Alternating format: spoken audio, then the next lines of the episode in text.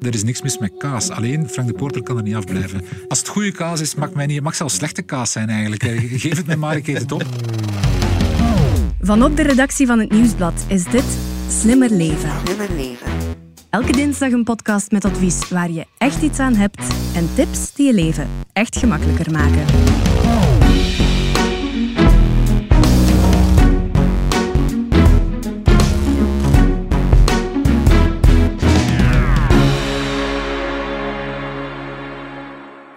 ...50 kilo moest eraf en hij gaf zichzelf maximum één jaar de tijd. Dat was het doel van Frank de Poorter, freelance journalist...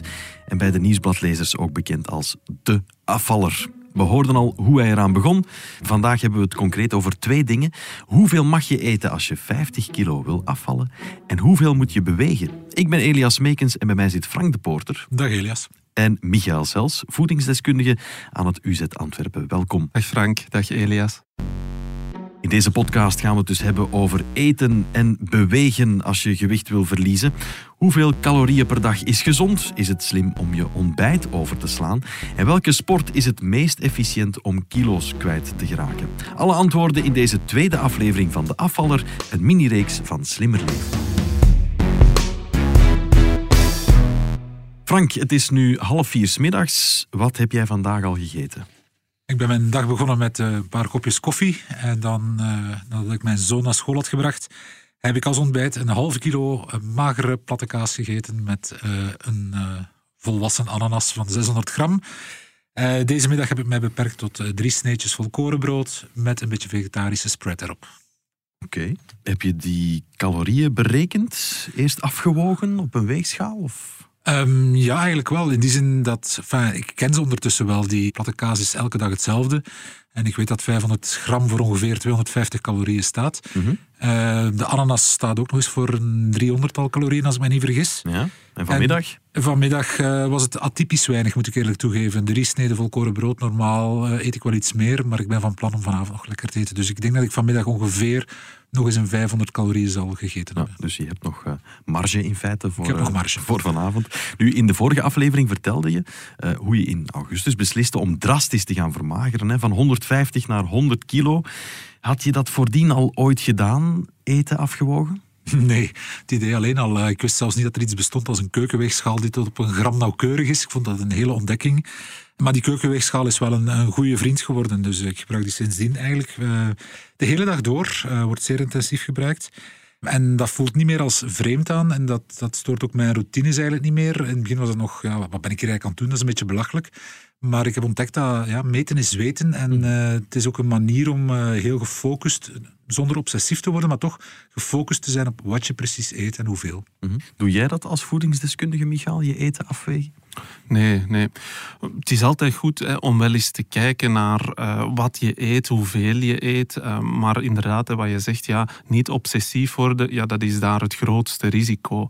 Neem bijvoorbeeld een stukje fruit. Als je een appel eet, ja, een appel weegt gemiddeld 125 gram. Maar ja, weegt die appel er nu 140, ja, dan hoef je daar geen stuk af te snijden. Of je hoeft niet op die grammen te gaan, we- gaan werken. Maar ongeveer een idee hebben van wat je eet op een dag is zeker wel zinvol. En we zien eigenlijk, ook in wetenschappelijk onderzoek, dat heel veel mensen daar zeer slecht in zijn om dat in te schatten. En dus bijvoorbeeld ja, een keertje een dagboek bijhouden en echt eens een weekje opschrijven nadat je iets gegeten hebt, wat je gegeten hebt, om dan nadien kritisch te kunnen kijken naar wat eet ik eigenlijk allemaal op een dag, is zeker wel eens een keer zinvol. En dan misschien een aantal dingen toch eens af te wegen om te zien van, goh, eigenlijk hoeveel, eh, hoeveel leg ik nu op mijn bord? Is dat veel? Is dat weinig? Ja. En daarover te kunnen gaan discussiëren, is het soms wel eens zinvol om eh, de weegschaal erbij te nemen. Ja, dat is gewoon er bewust mee omgaan, eh Michael.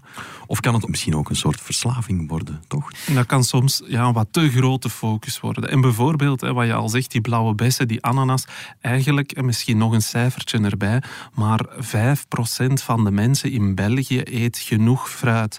10% genoeg groente. Die cijfers zijn zeer slecht. Dat is Dus echt dramatisch eigenlijk, hè? ja, dus voor ja. heel veel mensen, voor 95% van de bevolking, is meer groente, meer fruit eigenlijk al de stap naar een gezondere versie van jezelf. En of het dan meer blauwe bessen zijn met 50 gram extra of met 100 gram extra, ja, voor iedereen quasi is dat al een stap die goede richting uit. Oké, even concreet. Michael, Frank is een man van 47, stevig gebouwd. Hoeveel calorieën per dag heeft hij nodig? Gemiddeld zou je zeggen voor, voor iemand als Frank 2000, 2200 kilocalorieën voor tijdens zijn uh, vermageringstraject, dat dat een, uh, een zinvol streefdoel zou zijn. Uiteraard, hè, als we zijn, uh, zijn eetpatroon bekijken van voor zijn start aan het dieet, ja, dan, dan was dat heel groot. Dus ja, elke verbetering die we daaraan zou, hadden kunnen doen, ja, had al resultaat kunnen opleveren, maar theoretisch ja, zou dat een, een goede richting zijn. Zijn er dingen waar je het echt moeilijk mee hebt? Mm, ja, maar die komen dan later in het verhaal, namelijk s'avonds. Dus dat is het, uh, het merkwaardige. S'morgens vind ik makkelijk en daar geniet ik echt van. Dat is een ritueel geworden. Uh, Smiddags vind ik eigenlijk ook helemaal niet moeilijk om, om zeer gezond te eten. diner is iets lastiger. Um, ook omdat je daar idealitair iets minder eet dan smiddags. En daar sla ik helemaal niet in. Dat is mijn belangrijkste maaltijd op een dag. Is dat iets dat je ziet terugkomen, Michael? Dat s'avonds dat dat moeilijker is? Is dat bij veel mensen zo of is dat enkel bij Frank? We zien ja, dat heel veel mensen soms de dag starten met heel veel goede intenties. Hè. En s morgens streng zijn voor zichzelf, s middags streng zijn voor zichzelf. En dan s'avonds ja, het moeilijk wordt. En dan ja, misschien ook sociale gelegenheden zijn, bijvoorbeeld. Hè. Dan zit je niet meer op kantoor, dan, dan ben je thuis, dan kijk je misschien uh, een serietje op tv. En dan ja, wordt het soms moeilijk. Maar ik hoor heel veel goede dingen aan wat Frank zegt. hè. bijvoorbeeld, um, ga voor meer. Hè, want we zijn al heel vaak hè, minder calorieën minder vet, minder suiker. Ja, en uiteraard, dat, dat zit er uiteindelijk wel in. Maar leg die focus daar niet. Hè. Leg die focus op meer. En dat doet Frank ook heel goed in zijn verhaal. Hè. Je hoort bijvoorbeeld meer groenten. Twee keer groenten per dag. Zowel groenten bij je lunch eten als groenten bij je avondmaal. Mm. Is iets dat voor heel veel mensen echt al een stap in de goede richting kan zijn dagelijks fruit eten. Heel veel mensen ja, hebben toch heel wat dagen in de week dat ze geen fruit eten. Frank ontbijt met uh, fruit erbij. Zeker iets goed. En dat zijn eigenlijk allemaal dingen om, ja, als je daarmee start, meer groente, meer fruit, ja, dan volgen al die andere dingen vanzelf. Hè. Bij pasta ja, lijkt dat nu wat moeilijker. Waarom is dat vaak? Omdat ja, een pastagerecht zich niet altijd makkelijk leent om naar de helft van je bord met groente te vullen. Probeer bij je warme maaltijd de helft van je bord groente te nemen, een kwart te houden voor vlees of vis en een kwartje voor je koolhydraten, aardappelen, pasta, rijst. Maar als je dat doet bij een pastagerecht, ja, is dat toch een uitdaging om daar de helft van je bord met die groente te vullen. Een bord vol gepastaficeerde courgette. Ken je dat met zo'n molentje zo? Absoluut, absoluut. Maar dat, ja... Gruwelijk toch? Ja. dat is toch iets anders. Ik, ja. ik vind het wel lekker. Goh. Het, kan, het kan, maar pasta is toch nog altijd anders. Ja, dat, dat klopt wel. Ik denk dat er ja, betere manieren zijn om het lekker op je bord te krijgen. En dat is hetgene hè, wat, ik bijvoorbeeld, ehm, wat je bijvoorbeeld kan doen met rijst. Hè. Je kan rijst, daar kan je dat wel makkelijk doen. Dat leent zich er echt om om daar veel groente mee onder te doen. En een rijstgerecht niet enkel maar, niet enkel maar uh, gebakken omelet mee onder rijst te mengen, mhm. maar daar heel veel groente bij te doen. Lasagne is ook zo eentje. In lasagne kan je heel makkelijk pastavellen bijvoorbeeld uh, laagje om laagje afwisselen met bijvoorbeeld pompoenvellen. Hè op die manier extra pompoen in je gerecht. Je legt weer die focus op iets mm positiefs. Meer groenten in die lasagne gestopt. Indirect heb je een effect. Je hebt wat pasta geminderd, maar je hebt daar die focus niet gelegd. En dat is echt de kracht van duurzaamheid om het op die manier vol te houden. En zo wraps van uh, maïs en dat soort dingen? Ja, inderdaad. Ik ontbijt bijvoorbeeld zelf heel vaak met uh, carrot cake havermoutpap. Ik vind het super lekker en is eigenlijk een havermoutpap waar ik de helft van de melk heb vervangen door uh, en waar ik ook geraspte wortelen, ik rasp ze zelf, dan zijn ze een stukje zachter dan wanneer je ze koopt. Die doe ik nog bij onder een havermoutpap. Die kook ik dan daarin. En dan doe ik er nog een paar nootjes op, een schepje honing. Super lekker ontbijt. En groenten in een ontbijt. Heel atypisch in onze cultuur om dat te doen. Maar op die manier lukt het misschien wel om weer meer groenten in je dag te krijgen. Ja, want het zit zo ingebakken in ons. Hè. S ochtends een, een boterham. En, en dat is van die routines die we gewoon die we er moeilijk uit krijgen. Misschien toch ook wel. Nu, om even terug te komen op die avonden. Hè, toch wel iets zijn. Klopt het bijvoorbeeld, uh, Michael, dat als we s'avonds snacken, dat we daar dikker van worden? Is dat zo? Netto niet. Hè. Netto maak je de balans op gewoon op 24 uur. Ja, wat heb je gegeten en wat heb je verbruikt? We zien wel heel vaak ja, dat s'avonds um, soms, soms ja, dat moeilijk is om, om ja, niet heel de dag naar die kast te gaan of heel die avond iets uit de koelkast te nemen. Hè. Want ja, ik hoor het heel vaak bij mij in consultatie van goh, s'avonds eet ik een, een stukje magere vis met, uh, met groente bij, toch super gezond. Ja, oké, dat is een gezonde maaltijd. Maar dan heel snel terug honger. Een verklaring kan zijn, ja, daar zitten geen aardappelen, geen pasta, geen koolhydraten in die maaltijd. En kan ervoor zorgen dat je misschien nadien heel snel terug honger hebt. En dan, ja, dan begint het. Hè.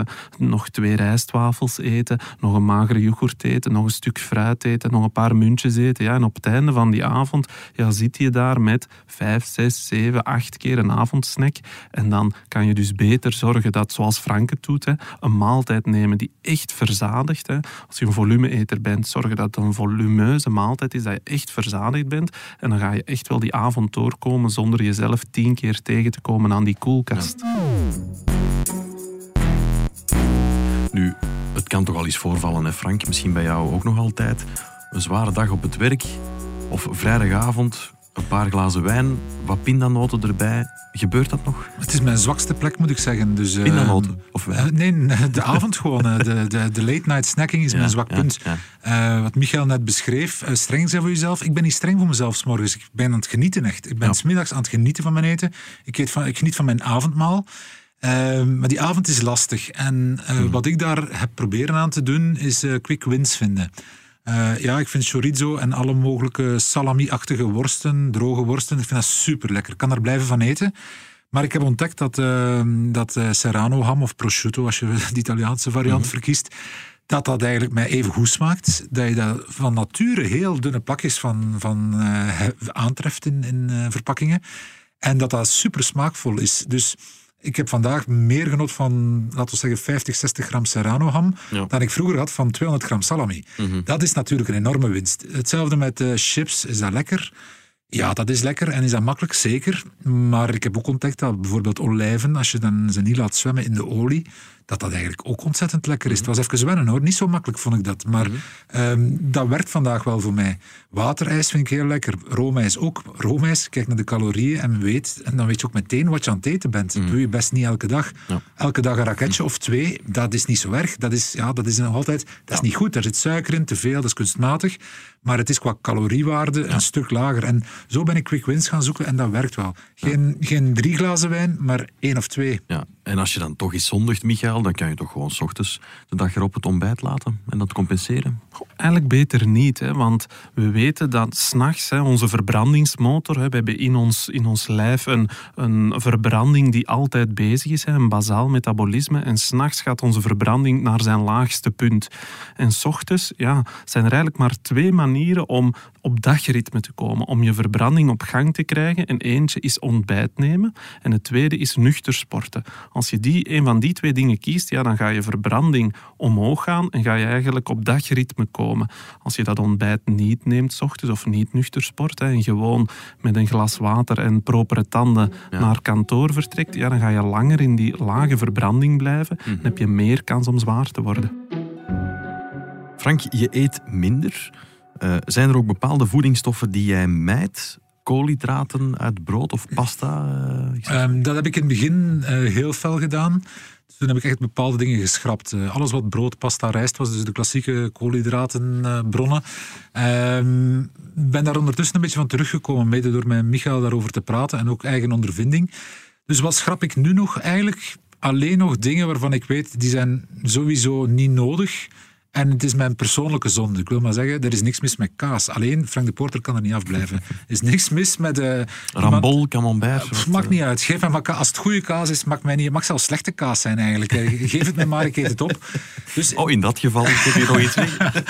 dus da daar blijf ik gewoon af. Maar dat heeft meer met mij te maken dan met die voedingsproducten producten aan zich. Hetzelfde met worst. Uh, ik moet dat gewoon niet doen, want ik kan niet stoppen. Pasta...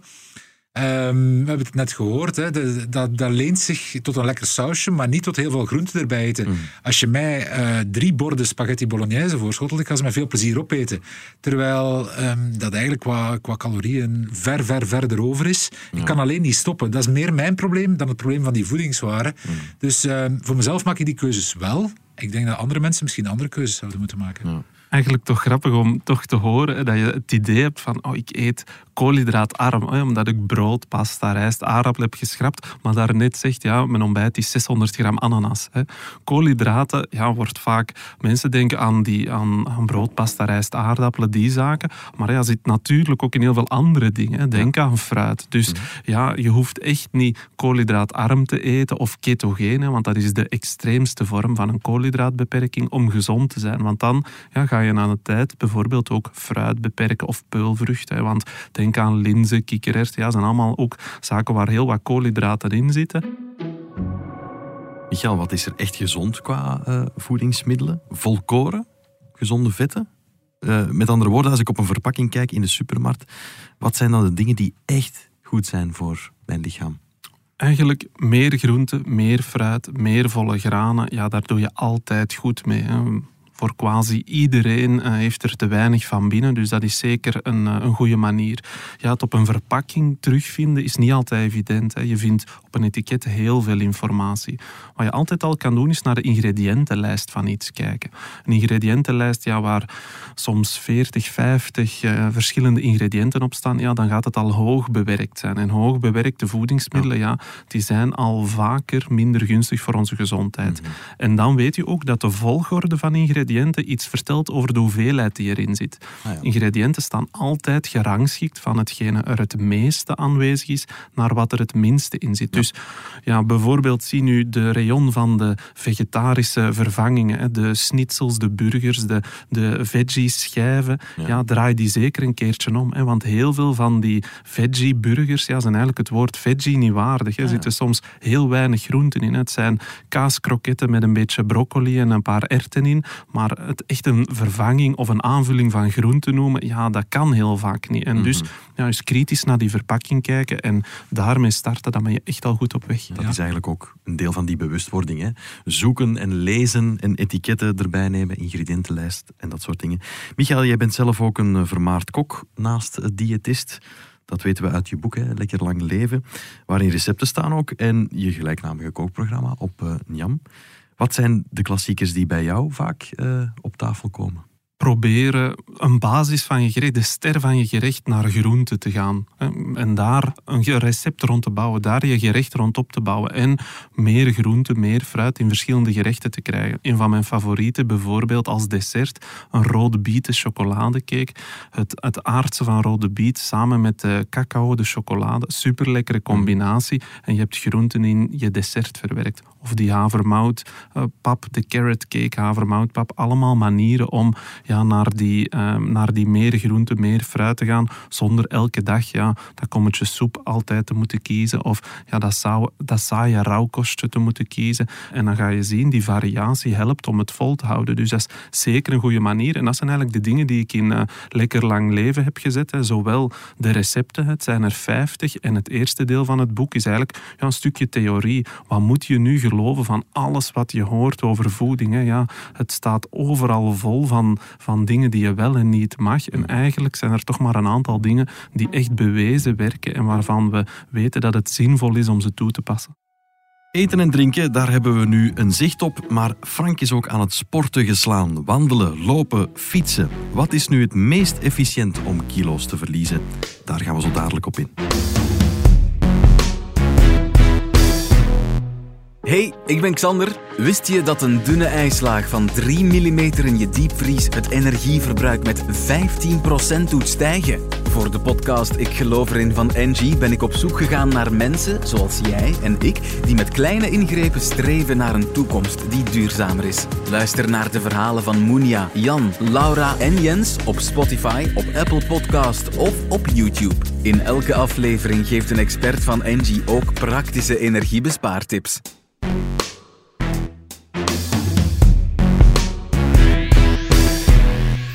Frank, jij zit op Strava. En een van jouw volgers fluisterde mij in dat jij in september al uh, één maand ver in je project al 100 kilometer hebt gefietst. Inderdaad, uh, minder kilometers dan kilo's nog altijd op dat moment. Maar ik heb inderdaad 106 kilometer gefietst in september. Uh, tot mijn eigen verbazing. Uh, en omdat ik fout gereden was, vooral, moet ik eerlijk toegeven. het plan was om 60, 70 kilometer te fietsen, wat toen ook al ja? een prestatie was geweest voor mij. Maar ik reed fout en ja, ineens was ik zo ver van huis dat ik dacht Waar moet was je toch dan? nog terug. Was je? Ik was ergens verloren gereden tussen Temse en Willebroek, denk ik. Eh, ik weet niet hoe dat kan, maar ik kan dat. Het café moet je na het fietsen doen.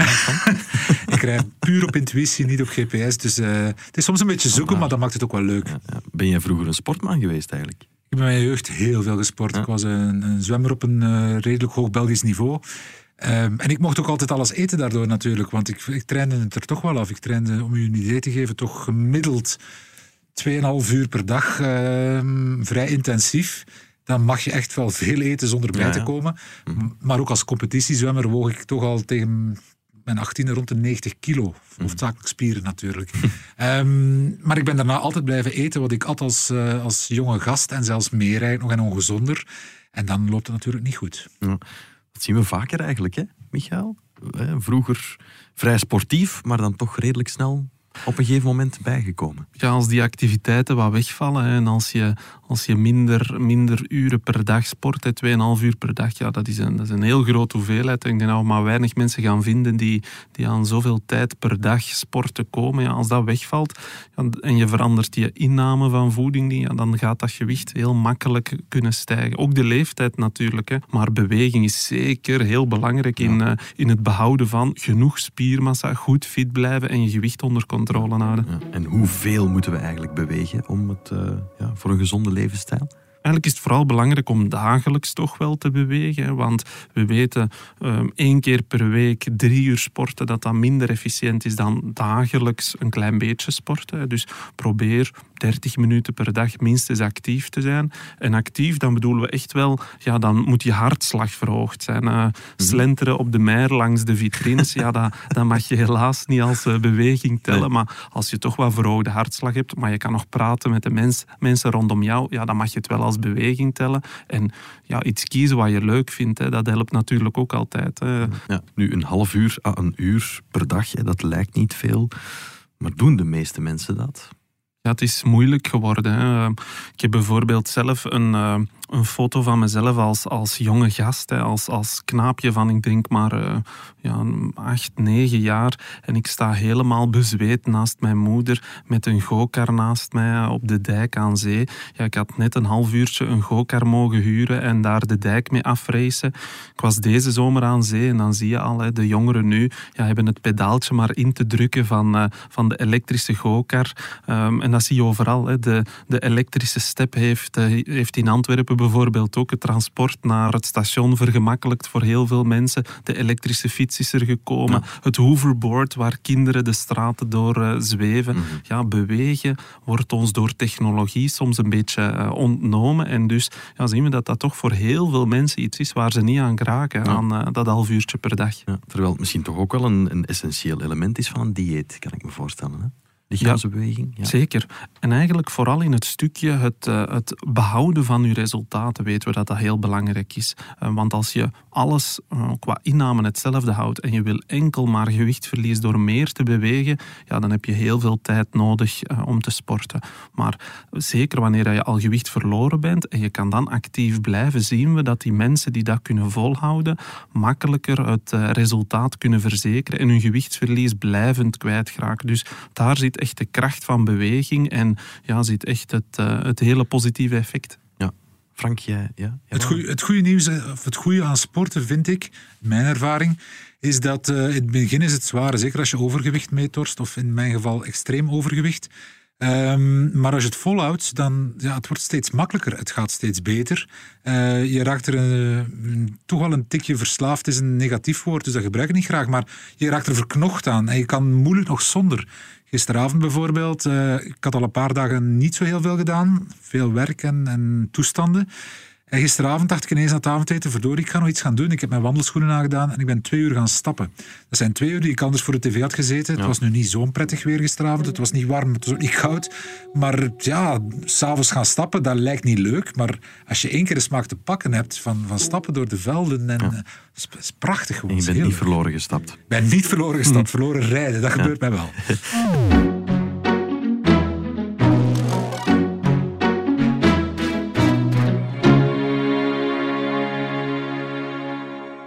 Een anonieme bron hier, Frank, die vertelde mij dat jij fietsen en zwemmen soms combineert. Hoe doe je dat?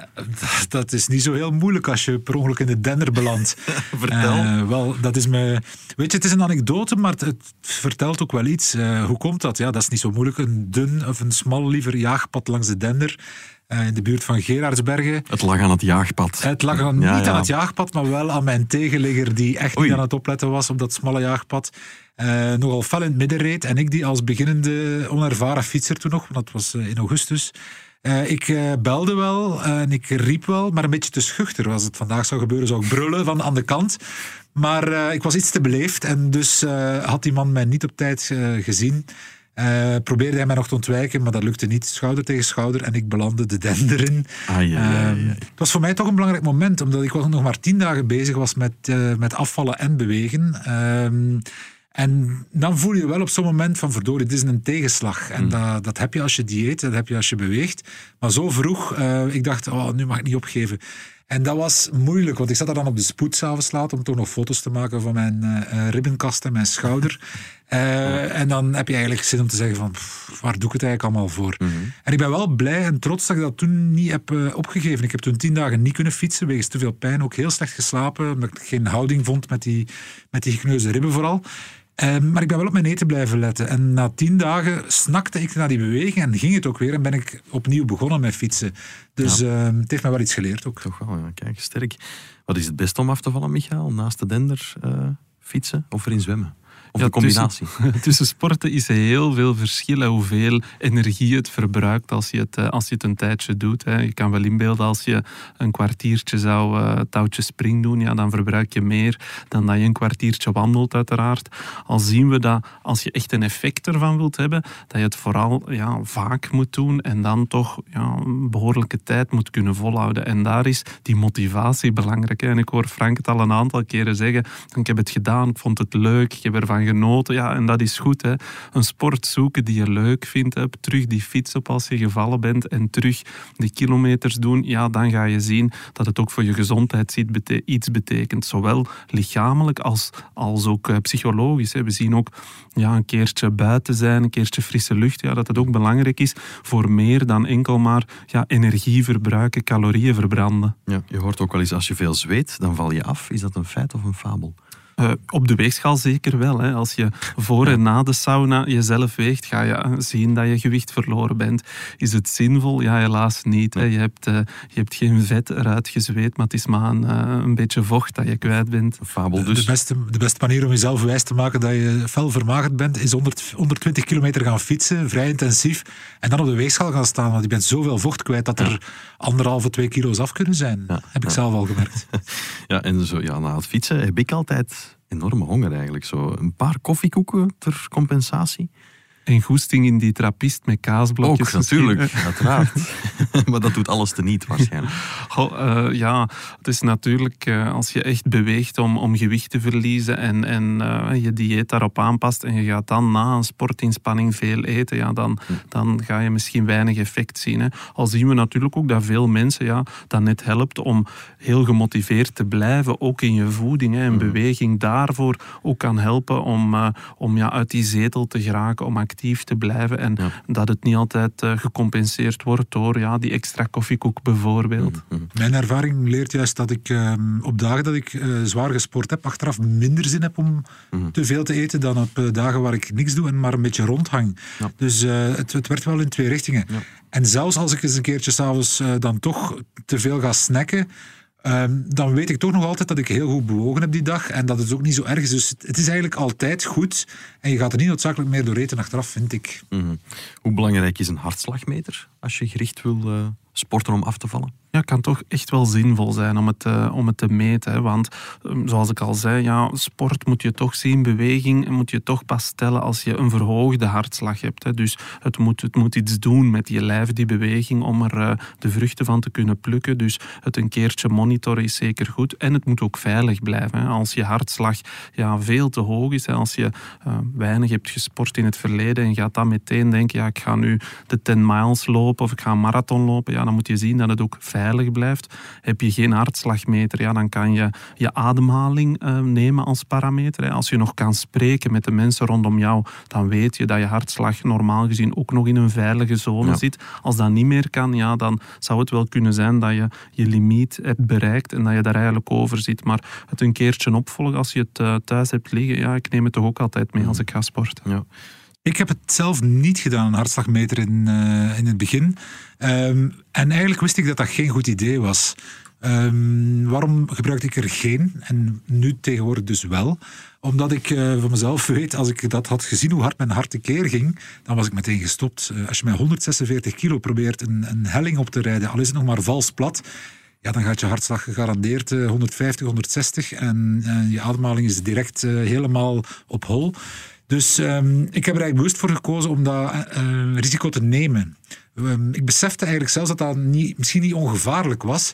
Maar als ik eerst naar een dokter was geweest die had gezegd van oh, eerst, eerst een maandje wandelen en dan mag je beginnen fietsen, dan was ik er niet aan begonnen.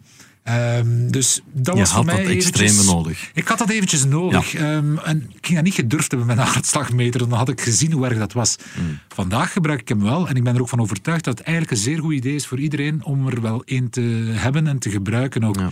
Omdat je, ja, je kan jezelf echt monitoren. Hè. Je gaat ook op een weegschaal staan met een bepaald doel, namelijk weten hoeveel je weegt. Die hartslagmeter is zeer functioneel en zeer goed. Um, Ja. Voor de meeste mensen, denk ik. Dr. Google. We zijn nog even op raadpleging gegaan bij Dr. Google, beste Michael en Frank, de bekendste, toch niet altijd meest betrouwbare dokter. Nu, in verband met eten vind je natuurlijk allerlei gekke tips rond afvallen, maar ik kies er eentje uit die ik jou toch wou voorleggen, Michael. Detoxen.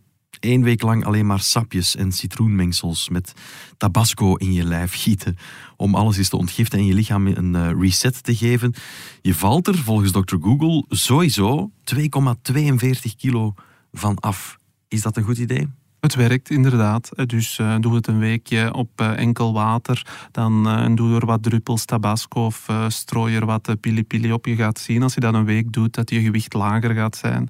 Heb je je gezondheid daarmee verbeterd? Helaas niet. Hè. Uh, we zien ja, het lange termijn effect ja, gaat eerder negatief zijn. Hè, want je gaat, uh, je gaat je lichaam veel ontzegd hebben. En nadien ja, ga je compenseren. En ga je, is het risico dat de gewichtstoename groter gaat zijn dan die 2,4 kilo. En als je dan ja, 3 kilo terug aankomt, ja, dan, dan start de yo-yo. 2,4 eraf, 2,8 erbij. De keer nadien zakt het misschien maar 2 kilo meer en komt er 2,5 bij. Ja. Twee jaar later zit je daar hè, met 5, 6, 7, 8 kilo zwaarder. Dus ja, zo'n extreme dingen, hè, die, die uh, gaan je niet helpen op lange termijn. Maar ja. op korte termijn, ja, elk dieet, elk extreem ding dat je doet, als je heel eenzijdig één ding gaat doen een weekje, dan ga je op die weegschaal een verschil zien. Maar ja, het is niet zinvol. Ja. Alvast bedankt allebei voor deze interessante babbel. Volgende keer de laatste aflevering van deze reeks, De Afvaller. En dan gaan we het hebben over de laatste loodjes, want ja, ja, die wegen het zwaarst. En ook rond de vraag, hoe hou je dit nu in godsnaam nog een half leven vol? Frank en Michael, tot dan. Dit was de podcast Slimmer Leven van het Nieuwsblad. Slimmer leven. De presentatie was in handen van mezelf, Elias Smekens. De gasten waren Frank de Poorter en Michael Sels. De audioproductie gebeurde door Pieter Schrevens van House of Media. Eindredactie gebeurde door Bert Heijvaart en Eva Migom. Wil je reageren? Dat kan op slimmerleven.nieuwsblad.be. Als je deze podcast leuk vond, schrijf gerust een review op je favoriete podcastkanaal. Zo toon je ook anderen de weg. Alvast bedankt.